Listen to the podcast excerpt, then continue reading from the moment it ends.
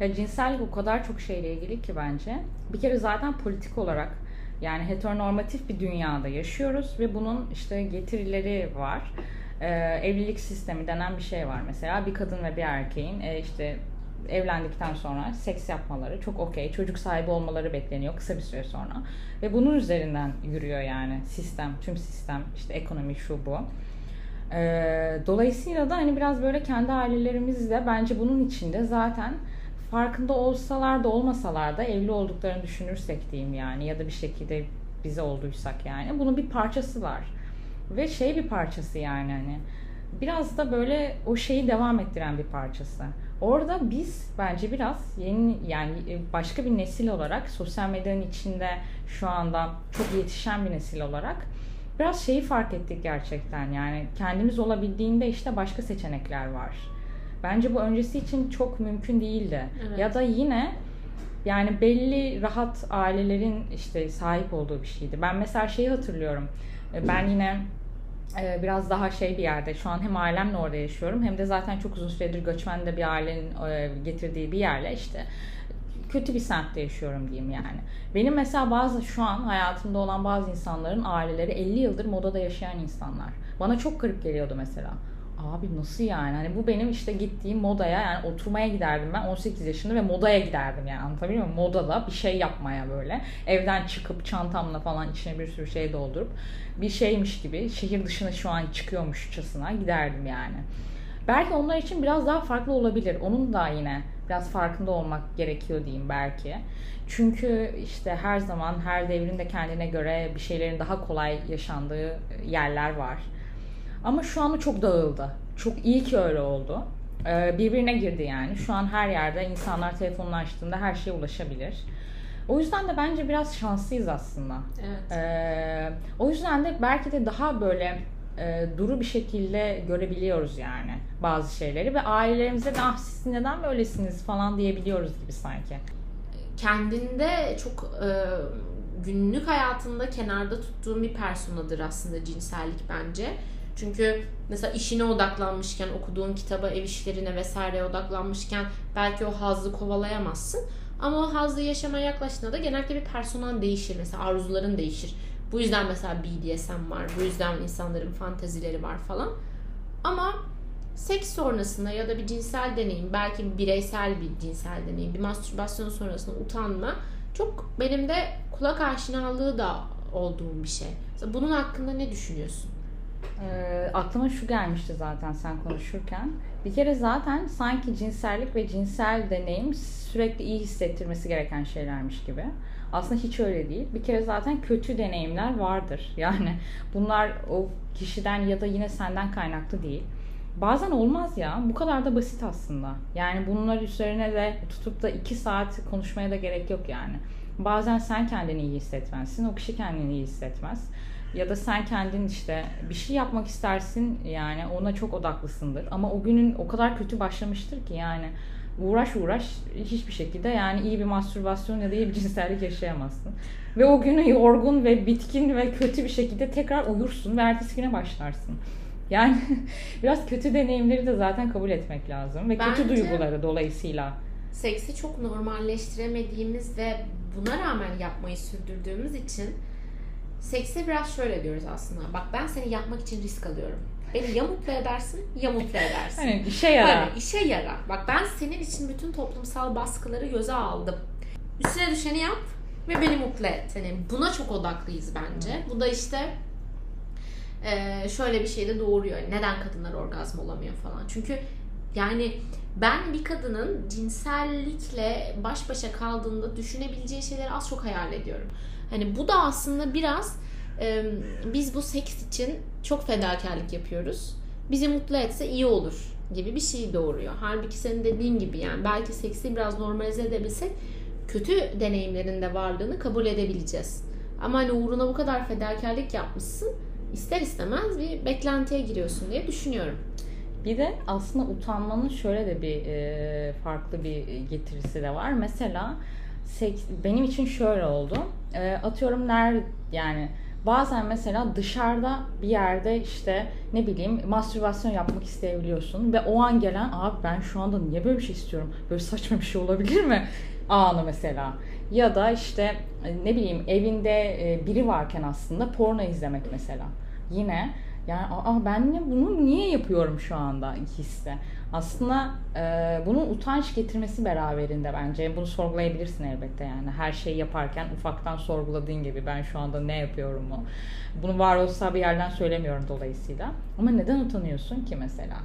E, yani işte izlersin, kapatırsın. Geçer muhtemelen zaten o insan odana gelmeyecek ki sen başta onu açacak cesareti bulmuşsun. Ya da yani insanlar e, dışarıda sürekli bizi izlemiyor ki zaten bizi bir an haz duyup duymadığımızı fark etsin. Benim bununla ilgili şöyle bir teorim var. E, ben biraz cinsel hazza yönelik personalarımızın sahip olduğumuz gündelik e, kendimizden daha farklı olduğunu düşünüyorum. Hani bu yüzden mesela insanlar bir cinsel deneyim anında ya da mesela bir pornoyu aç izle mesela çok garip fantazilerle karşılaşıyorsun. Hani birbirine tükürüyor, birbirine hakaret ediyor, birbirinin boğazını sıkıyor falan ve fark ediyorsun insanlar bundan keyif alıyor falan. O yüzden ben insanın kendi bireyselliğiyle seks esnasındaki kendisinin daha farklı olduğunu düşünüyorum. Ve ister istemez o bizim de belki de her cinsel deneyimimizde tekrar tanıştığımız bir persona. Hani mesela bugünkü Esin ne istiyor? Bugünkü Simay ne istiyor mesela? Atıyorum hani bu yüzden mesela seksin, pornonun kategorileri var. Vanilyası var, işte hardcore'u var vesaire. Çünkü belki aynı insan bunları izliyor ama izlerken ki ruhiyatı, personası daha farklı oluyor. Bence bu cinsel deneyimi biriyle paylaşmak ya da kendi başına yapıyorsan bile o evde o anda başkasının olmasının getirdiği utanç biraz da şundan kaynaklı. Hani mesela bir arkadaşını başkalarıyla tanıştırman gerekir. Ama sen de o kadar tanımıyorsundur o arkadaşını. O yüzden biraz böyle anksiyete hissedersin. Hani ya şimdi saçma sapan bir şey yaparsa çünkü kefil olabileceğim kadar tanımıyorum.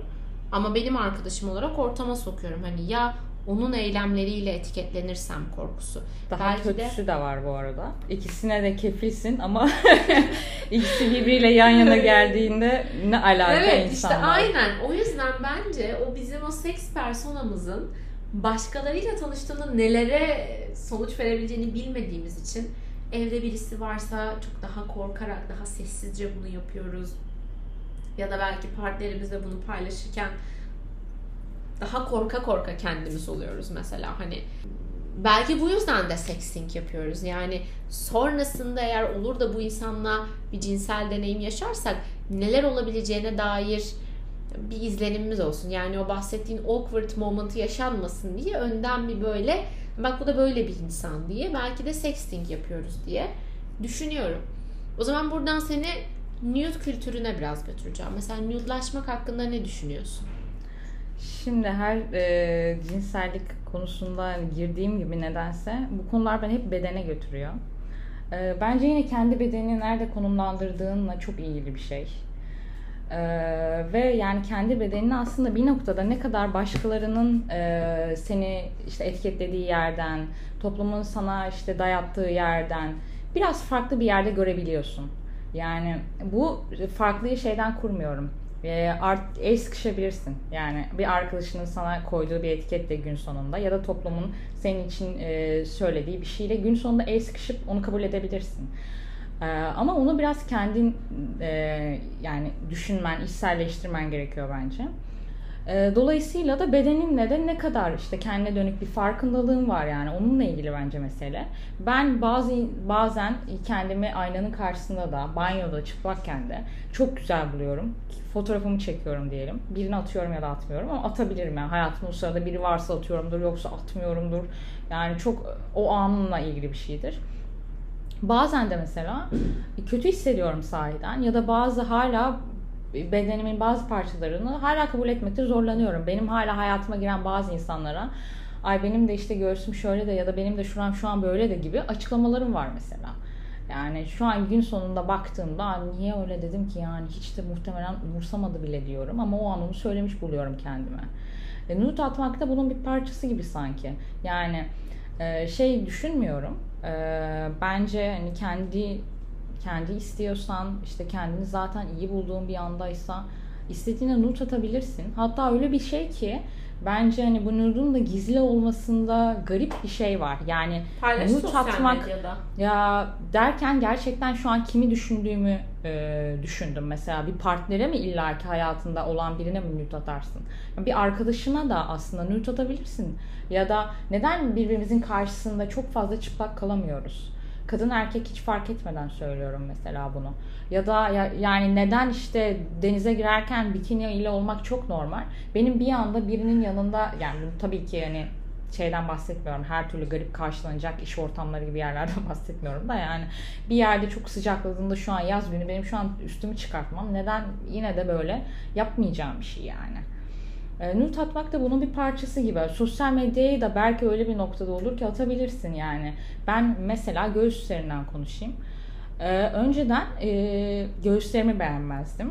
Sonradan bu mesela göğüs ucumu saklamak falan gibi başka bir seviyeye evrildi. Şu an onlar biraz barışmış durumdayım ve hani göğüsü çok bir cinsel obje olarak görmeyi bir noktada günlük hayatım içinde bir kenara bırakabildim. Ama bunu seviye seviye ve böyle gerçekten üstüne yani insanlarla konuşa konuşa falan ki bazıları hiçbir işe yaramadı. Çok iyi şeyler, e, konuşmalar yapsam bile ya da insanlar beni çok iyi gazlasa bile o an bende hiçbir işe yaramadı yani. Demek ki ben gerçekten alamayacak bir noktadaydım onu. Sonra sonra değişti ve şu an yani gerçekten göğsümü sosyal medyada paylaşsam paylaşırım abi. Hani çok okeyim buna. Anam babam takip etmese, aynen Instagram sansürlemese paylaşırım mesela. Bu nude mu? Yani Hani- bir de şu da var. Ee, mesela bu nude'un e, bir tehdit olarak kullanılmasına da ben çok öfkeleniyorum aslında. Yani Ne alaka ya da mesela de. neden bu nude'u yayınlayanın yaptığı hak ihlalini tartışmak her zaman ikinci konum oluyor da biz ilkinde yayılan nude'un estetikliğini ya da gördüğümüz götü memeyi konuşuyoruz. Yani bu da aslında çok çok insanlık dışı geliyor bana. Çünkü neticesinde e, günün sonunda o insan seninle sadece senin görmeni istediği bir şey paylaşmış oluyor. Ve sen bunu başkalarıyla paylaşarak aslında bütün o yasaları falan geçtim ayıp etmiş oluyorsun. Hani haliyle burada tartışılması gereken o kişinin yaptığı. Ya da bence mesela bir ünlünün bir şeyi böyle leak edildiğinde, sızdırıldığında e, herkesin bu kadar merak etmesinin sebebinin şu olduğunu düşünüyorum. Mesela senin benim değil de e, ünlü biri ya da mesela senin benim nude'um sızsa kim bakar? Tanıdıklarımız bakar en çok. Ünlü birinin nude'u sızdığında niye herkes bakıyor? Herkes tanıdığı için. Çünkü bence insanlar kendi sahip oldukları fantazilerin ya da kendi sahip oldukları kusurların tanıdıkları birinde de olup olmadığını görmeye dair çok büyük bir onay duyuyor. Yani onay ihtiyacı duyuyor. Ha okey tamam Jennifer Aniston'ın da selülitleri varmış falan oluyor. Yani ya da onun da göğüsleri sarkık falan demek için yapıyorsun. Ya da en basitinden Aa başkalarının da böyle fantazileri var diye. Bunu aslında o nude'a ayıplamak ya da buna dahil olmak için değil. Birilerinin senin aynı düzlemde olduğunu görmek için aslında yapıyorsun. Bu sızdırılmaya bir noktada şahit olmak istiyorsun. Ama yani nude bence dediğin gibi mesela neden koldan bacaktan bu kadar farklı? Hani ya da şu ben özgür irademle nude attım mesela. Bu beni neden materyal ya da obje yapıyor? Hani özellikle şu an içinde bulunduğumuz dünyada kadının cinselliğe ve cinsel olan her şeye olan yatkınlığı kadını obje olarak nitelendirmeye daha yatkın.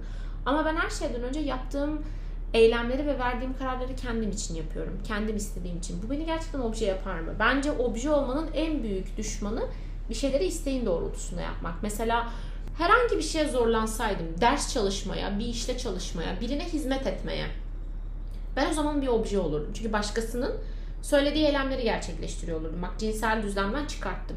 Peki ben neden kendi arzularım ve isteğimle seks yaptığımda ya da nude attığımda ben obje oluyorum? Neden karşıdakine verdiğim haz üzerinden sanki yanlış bir şey yapıyormuşum gibi bu kız erkeklere haz veriyor. Demek ki obje oluyor da. Belki de bu kız verdiği haz kadar haz alıyor. Neden olmuyor? Bunu çok merak ediyorum. Ya biraz galiba şey bu bar- e, yine bir yerde söylemiştim yani. Biraz da e, toplumun sana söylediği şeylerle mesela el sıkışmakla gerçekten çok ilgili. Mesela obje olmanın anlamı ne ki sahiden? Yani o anlamı da ifade eden, onun üstüne konuşan, o anlamı yaratan, üreten insanlar yine biziz. Mesela e, bu hep e, bu işte seks işçisi olmak, işte ne bileyim gerçekten cinsel olarak çok aktif olan insanlar için ya da queer olan bazı insanlar için de yani kendine bir etiket koyduğun anda işte onun bütün getirileriyle sen olsun gibi bir şey olmuş oluyor. Aslında hiç öyle bir şey değilsin. Bir kısmını kabul ediyorsun, bir kısmını kabul etmiyorsun. Bir kısmıyla varsın, bir kısım sende hiç yok. Ama yani günlük hayat içinde bunları insanlara sürekli açıklayamadığımız için bu çok yorucu bir şey olduğu için zaten yani yola devam ediyoruz bence. Bazılarını açıklamaya değer buluyoruz, bazılarını açıklamaya değer bulmuyoruz.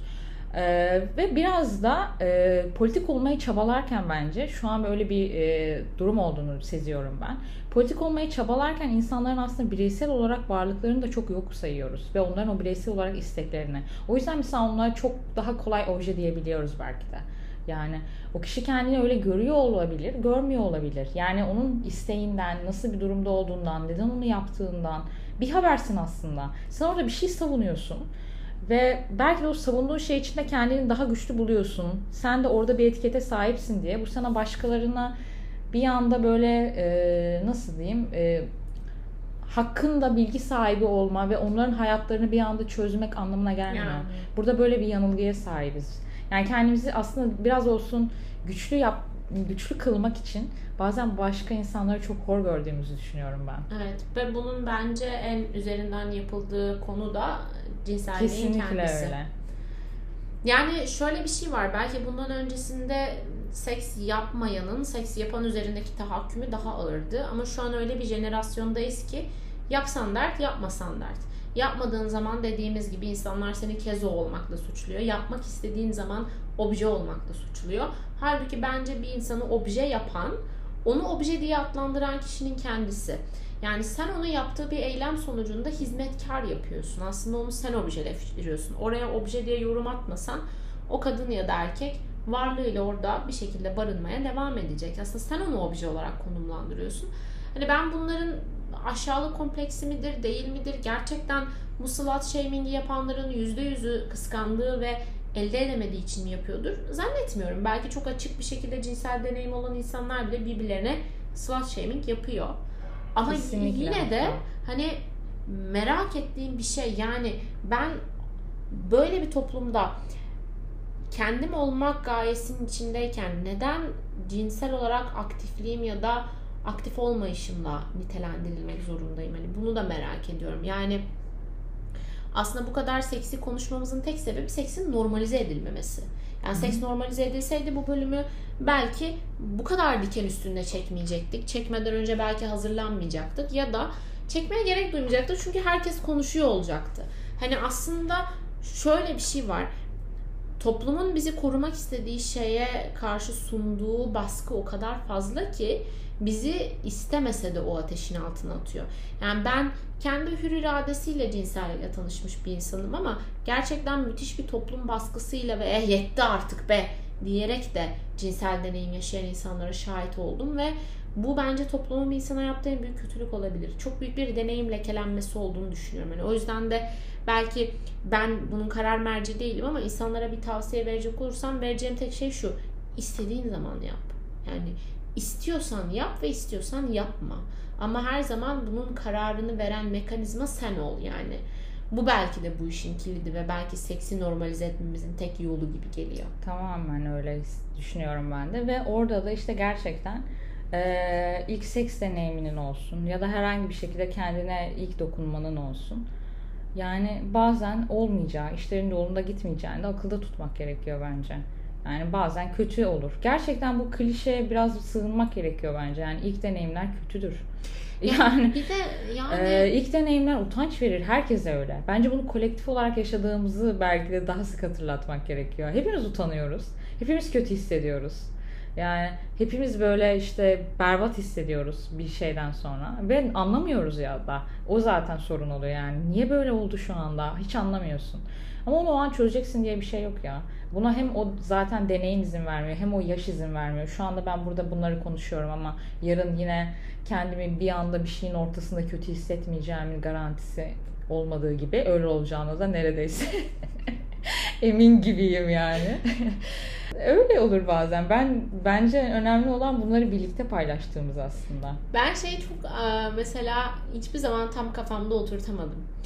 Eğer mevzu bir şeyleri özel bir insanla paylaşmaksa değil öpüşmeyi, el ele tutuşmayı, kahve içmeyi bile özel insanlarla paylaşmamız gerekiyor.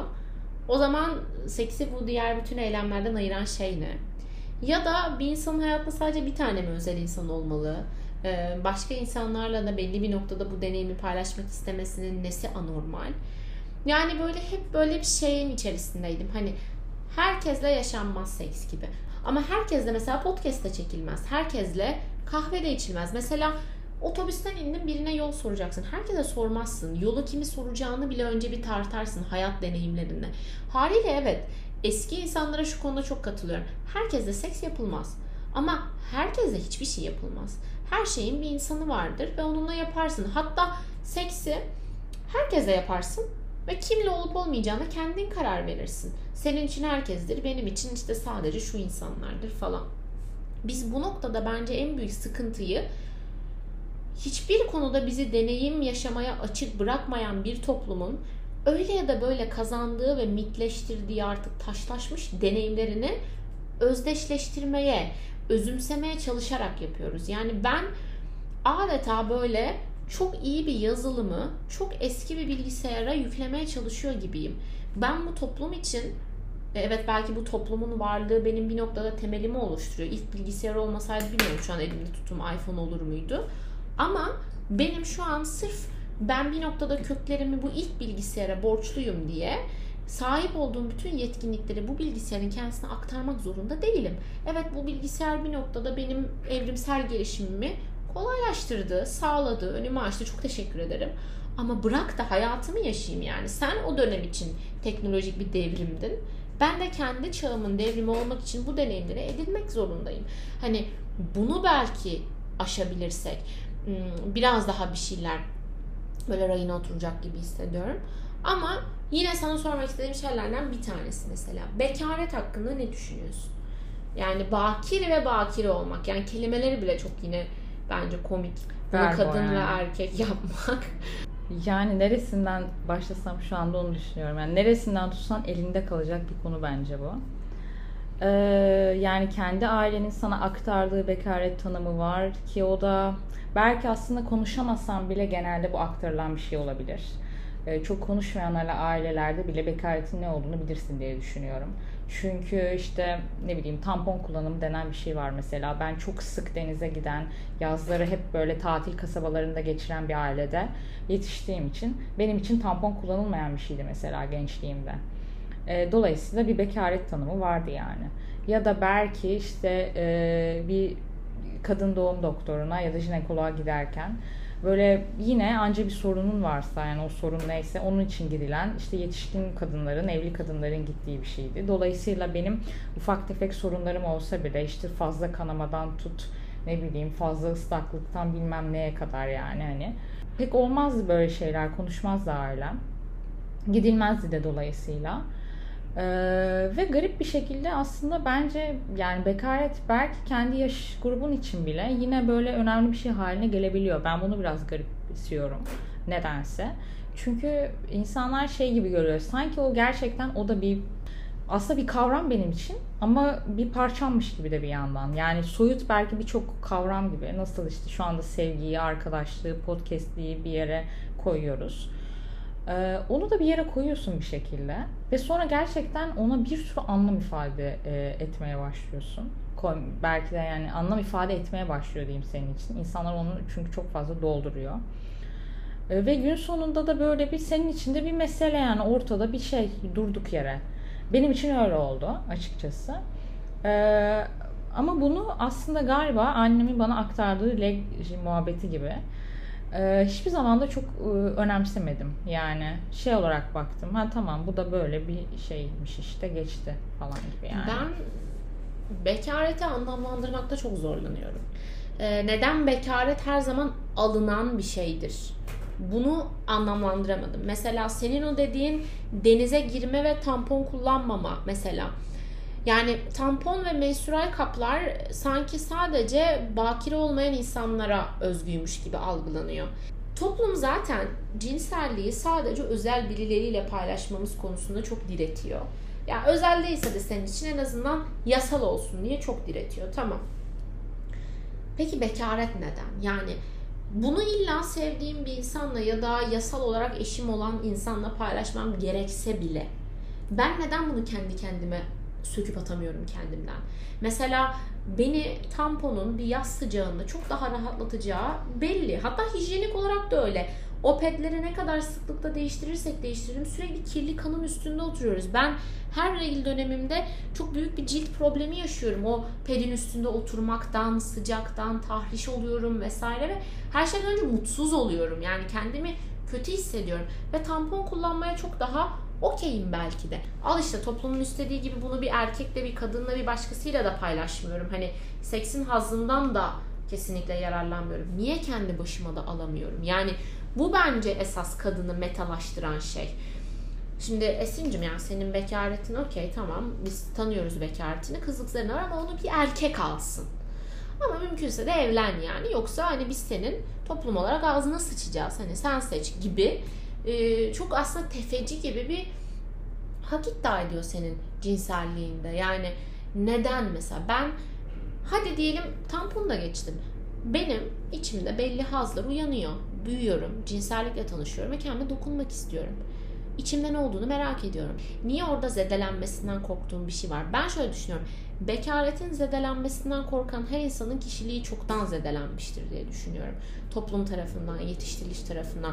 Bu yüzden ona ait son kaleyi de zedelememek için elinden geleni yapar. Hatta belki de insanlar bir noktada farkında olmadan fizyolojik olarak, düşünsel olarak öyle olmasa bile belki bu yüzden vajinismustan muzdarip.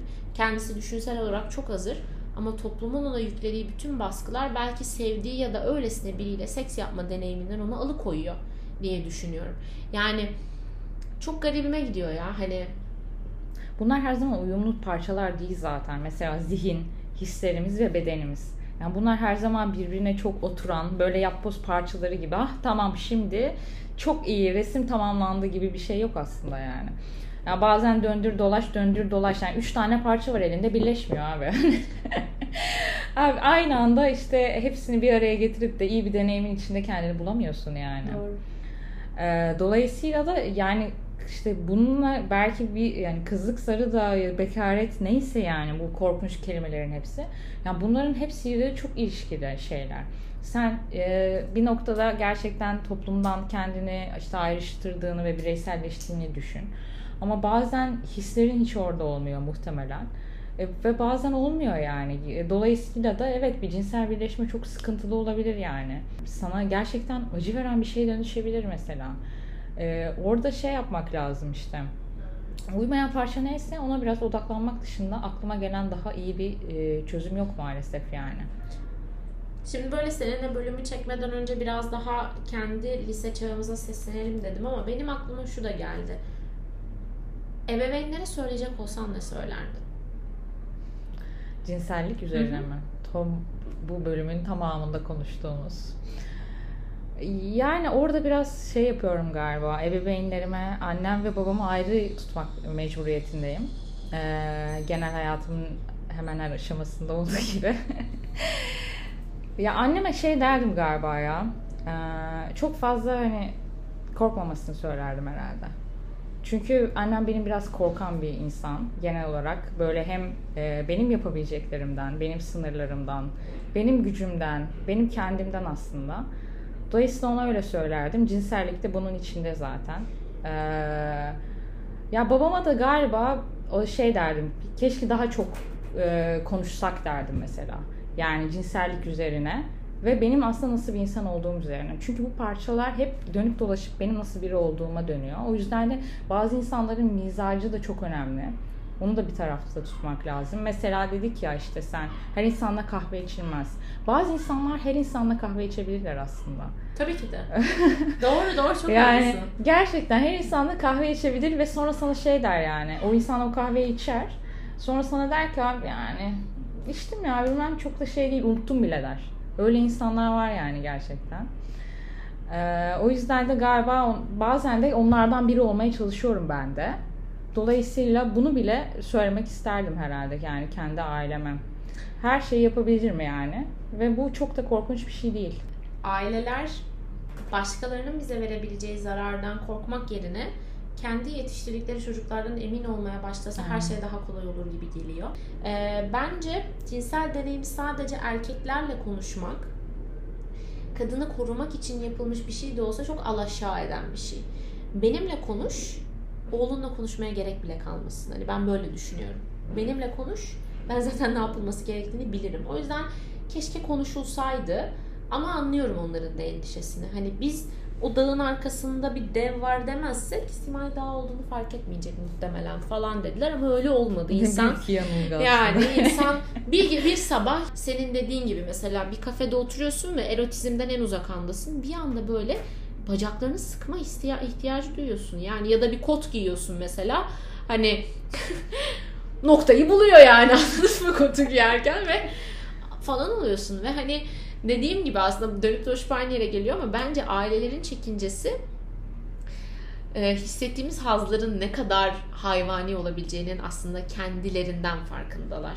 Muhtemelen kendileri de böyle hissetti. Bu annemin en yakın arkadaşı bana şey demişti. Hayatını birleştirmek istediğin insanla bunu evlenmeden önce mutlaka bir kere deneyimle. Yoksa hayatın boyunca bunu yaşamak zorunda kalırsın demişti. Tabi hani burada boşanmayı ne kadar zor gördüğü, e, ya da cinselliğin sadece evlendikten sonra sahip olunan bir şey olduğunu düşündüğünü görebiliyorum.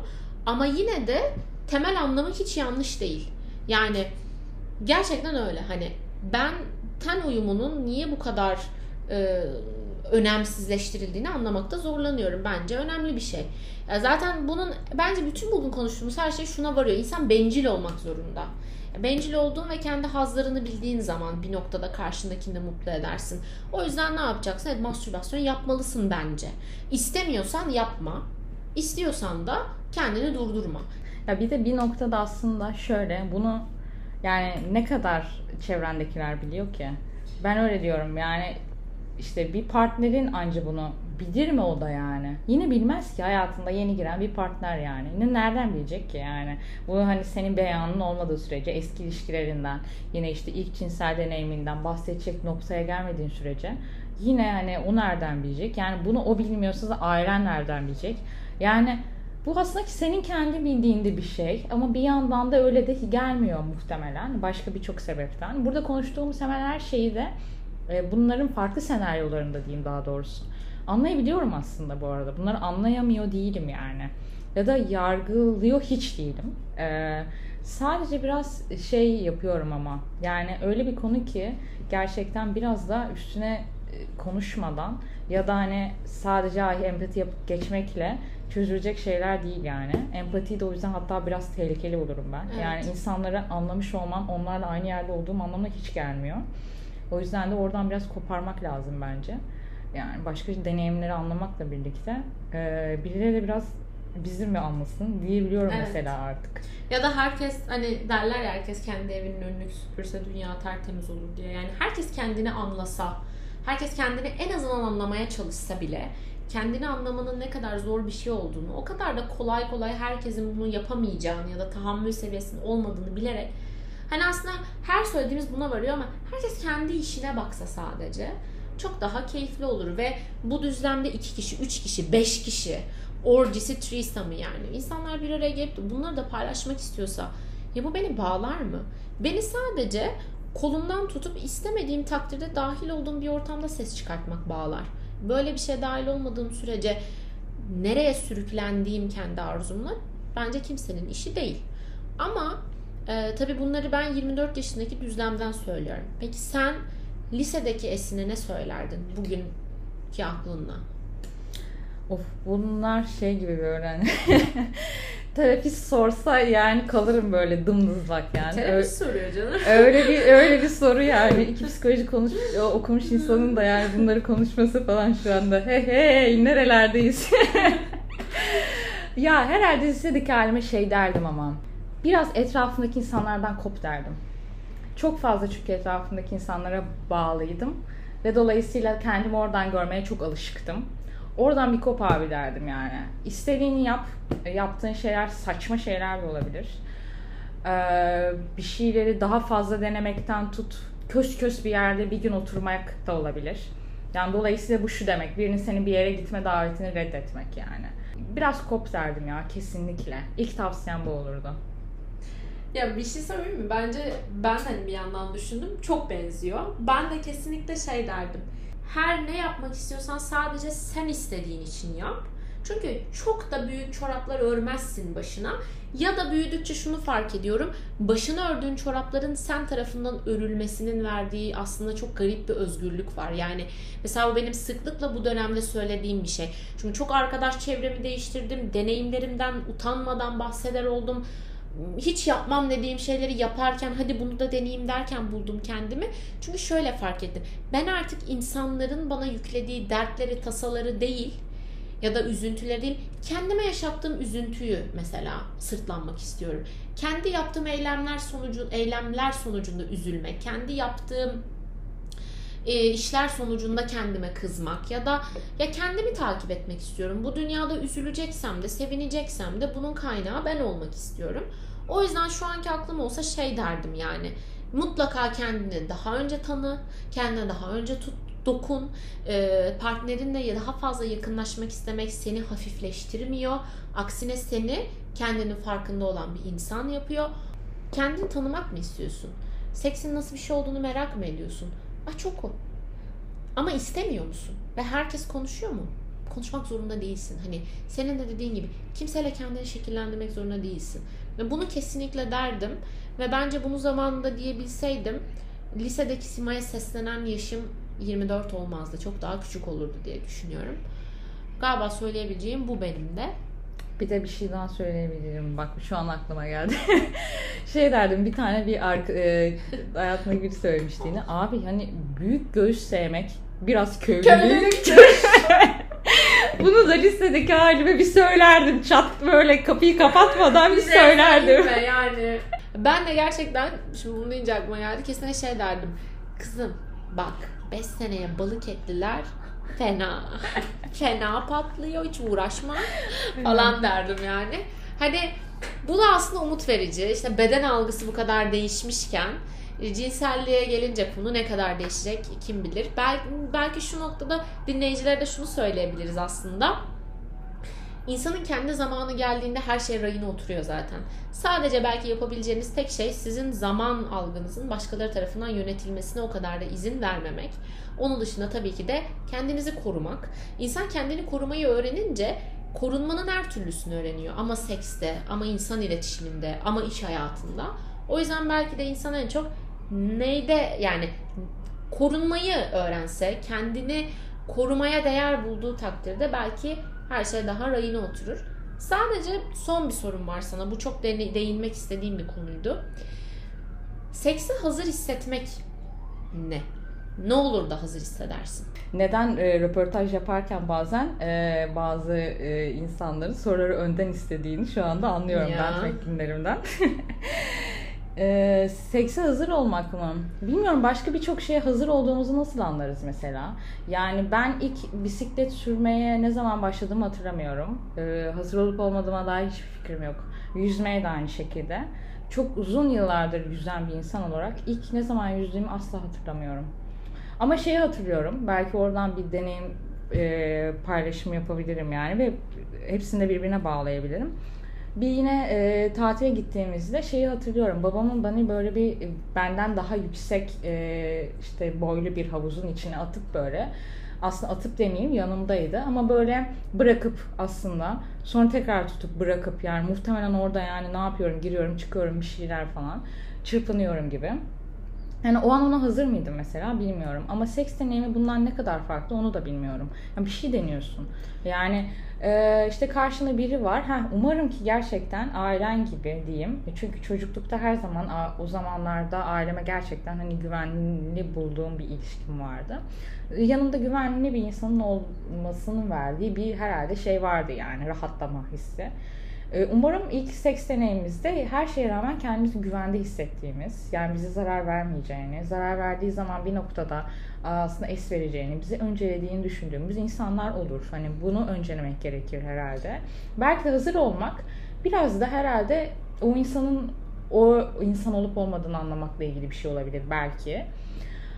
Ee, ama onun dışında sen buna ne kadar hazırsındır çok bilmiyorum. Bence hemen hiçbir seferinde çok da hazır, Hazır değilsindir. Sadece belki manipülasyondan olabildiğince Evet. uzak durmak en Evet büyük. o yüzden işte karşındaki insan önemli. Ama sen söylerken bende de şu aydınlanma oldu mesela. İnsan sadece cinsellikten ibaret değil. Gün içinde yaşadığın stres, muhatap olduğun insanlar, ruh halin her şey her şeyde etkileniyor. Aslında çok inanılmaz bir böyle karşılıklı etkileşim içindeyiz hayatta. Haliyle bence insan her şeye bakiredir zaten. İnsan her şeye bakirdir diyeceğim hatta bana bu daha unisex geliyor. İnsan her şeye ve herkese bakirdir zaten. Bu böyle sosyal medyanın en çirkin tarafında gördüğümüz işte sanki insan ne kadar seks yaparsa vajinası o kadar genişler. İnsan ne kadar seks yaparsa o kadar hafif meşrep, meşreptir. Algılarını tamamen karşısında durarak ve onları bir kenara koyarak söylüyorum ki insan her deneyime hatta 30 sene boyunca belki aynı insanla cinsel partner olacağı insana bile bana sorarsan her seksinde bir o kadar bakirdir. Çünkü her seks bir öncesinde tahmin edilemez deneyimleri de sırtında getirir. Her şeye ve herkese her zaman ne kadar zaman geçirirsen ve ne yaşanırsa yaşansın her deneyime ve her seferinde bence bir o kadar cahiliz aslında. Belki bunu bilmek de hazır hissedip hissetmemin hissetmemenin ya da senin dediğin gibi hazır hissetmenin o kadar da mümkün olmayacağının bir göstergesi. Sadece dediğim gibi yani manipüle olmaktan ve zarar görmekten insanın kendini koruması gerekiyor. Sadece evetse evettir. Onun dışında Elbette. yani bilmiyorum belki bile hayır kabul edilmelidir. Tamamen green light'a dönüşene kadar diye düşünüyorum. O yüzden evet çok haklısın. Yani siz evet de deseniz hayır da deseniz yani burada cevabınız kararınız ne olursa olsun sizi birey olarak kabul eden insanlarla bir arada olmanız gerektiğini ve şayet yaşamak istiyorsanız bu cinsel deneyimi sizin birey olduğunuzu kabul eden insanlarla yaşamanız gerektiği belki verebileceğim tek tavsiye olabilir benim. Ve her noktada da bu arada aklıma geldi bırakılabilir aslında. Bir arkadaşım onu söylemişti. Evet diye başlayıp da mesela karşı tarafı en high noktasında bırakabilirsin. Evet Buna kesinlikle. hakkın var. Yani Kimseye bu bir şey borçlu, borçlu değilsin. değilsin. Evet aynı tonda bu. Kimseye bir Değilsin. şey borçlu değilsin. Hatta öyle ki kendine bile borçlu değilsin. Karşındakine de borçlu değilsin. Kendine de. Sadece böyle yaptın, böyle oldu. Bazı şeylerde sadece belki insanın omuz silkmeyi öğrenmesi gerekiyor. Bence yani son bir saatte seksi çok iyi normalleştirdik ve bence bunu yapmaya kendimizden başladık. Bu benim ilk e, çok sesli bir şekilde cinselliği konuştuğum an ve binlerce insanın dinleyebileceği bir platformda bunu paylaşacağız. O yüzden benim için de ufuk açıcıydı ve önümüzdeki 5 bölüm full bunu konuşsam her seferinde farklı bir şekilde bir ufkumun daha genişleyeceğini de e, inancım sonsuz açıkçası. Senin söylemek istediğin başka bir şey var mı dinleyicilerimize? Yok sanırım. Yani fazlaca konuştuk sahiden. Ee, ama şunu söyleyebilirim belki. Ee, burada bunları konuşsam da e, gerçekten yarın başka biriyle başka bir şey de konuşabilirim. Zihnimden çıkan her şey tek doğru değil. Ee, ben bunu etrafındaki en yakınlarıma sık söylüyorum. Çünkü diyorum ki yani zihin çalışan bir şey sürekli ve ağzımdan çıkanları sürekli kontrol etmiyorum. O yüzden yazmak daha kolay. Sürekli geriye dönüp ne yazdığına bakabiliyorsun. Yazarken e, yazarken öyle ama konuşurken öyle değil. E, o yüzden de yani bir kısmı belki falso olabilir yani konuştuklarımızın. Bir kısmıyla insanlar çok da ortaklık kuramayabilir. Ah bir kısmı müthiş şeylere dönüşebilir onlar için. Herkes için bir anlam ifade edecektir ama. Ben bunu güçlü buluyorum sahiden. O yüzden de bu alanları hep artık kendi hayatımda korumaya çalışıyorum. Birlikte de konuştuğumuz için sahiden mutluyum yani. Bana da iyi geldi. Teşekkür ederim. Ben de öyle. Ben teşekkür ederim. Sanki birbirimizi cesaretlendirip nude'umuzu salmışız gibi oldu sosyal medyaya. Evet göğüsleri fora. Aynen. Ee, yani bence çünkü iki kadının her ne kadar 21. yüzyılda da olsak karşılıklı oturup da seks konuşabilmesi aslında bir noktada kendini ifşalaması, nude'unu atması demek. Ama e, biz bu nude'u her şeyden önce bırak atmayı çekmeye karar vermişiz ki demek ki bir noktada da aslında kendimizin arkasına durabiliyoruz. Bana bu bölümün kattığı en büyük şey bu oldu. Ben demek ki kendimin düşüncelerimin ve hatta bu düşüncelerin değişebilme ihtimalinin arkasında duruyorum diye. O yüzden tek umudum bu bölümü dinleyenlerin de aynı özgüvene sahip olması. Mevzu hiçbir zaman seksi yapmak ya da yapmamak değil. Hatta mevzu hiçbir zaman seks de değil. Mevzu aslında insanın kendi isteklerinin arkasından ne kadar gidebileceği ve gidemiyorsa onu engelleyen şeylere ne zaman ve nasıl hayır demeyi öğrenebileceği. Umarım biraz olsun bir şeyler katabilmişizdir. Ben inanılmaz mutluyum burada olduğum ve bu konuyu seninle konuştuğum için. Eminim bir başkasıyla konuşsam ben de bu kadar aydınlanmayacaktım. O yüzden ben teşekkür ederim geldiğin için. Ee, umutsuzluğa alışmayın. Yatağa küs girmeyin ve bir sonraki bölümde görüşmek üzere. Bir de korunmayı unutmayın. Görüşürüz.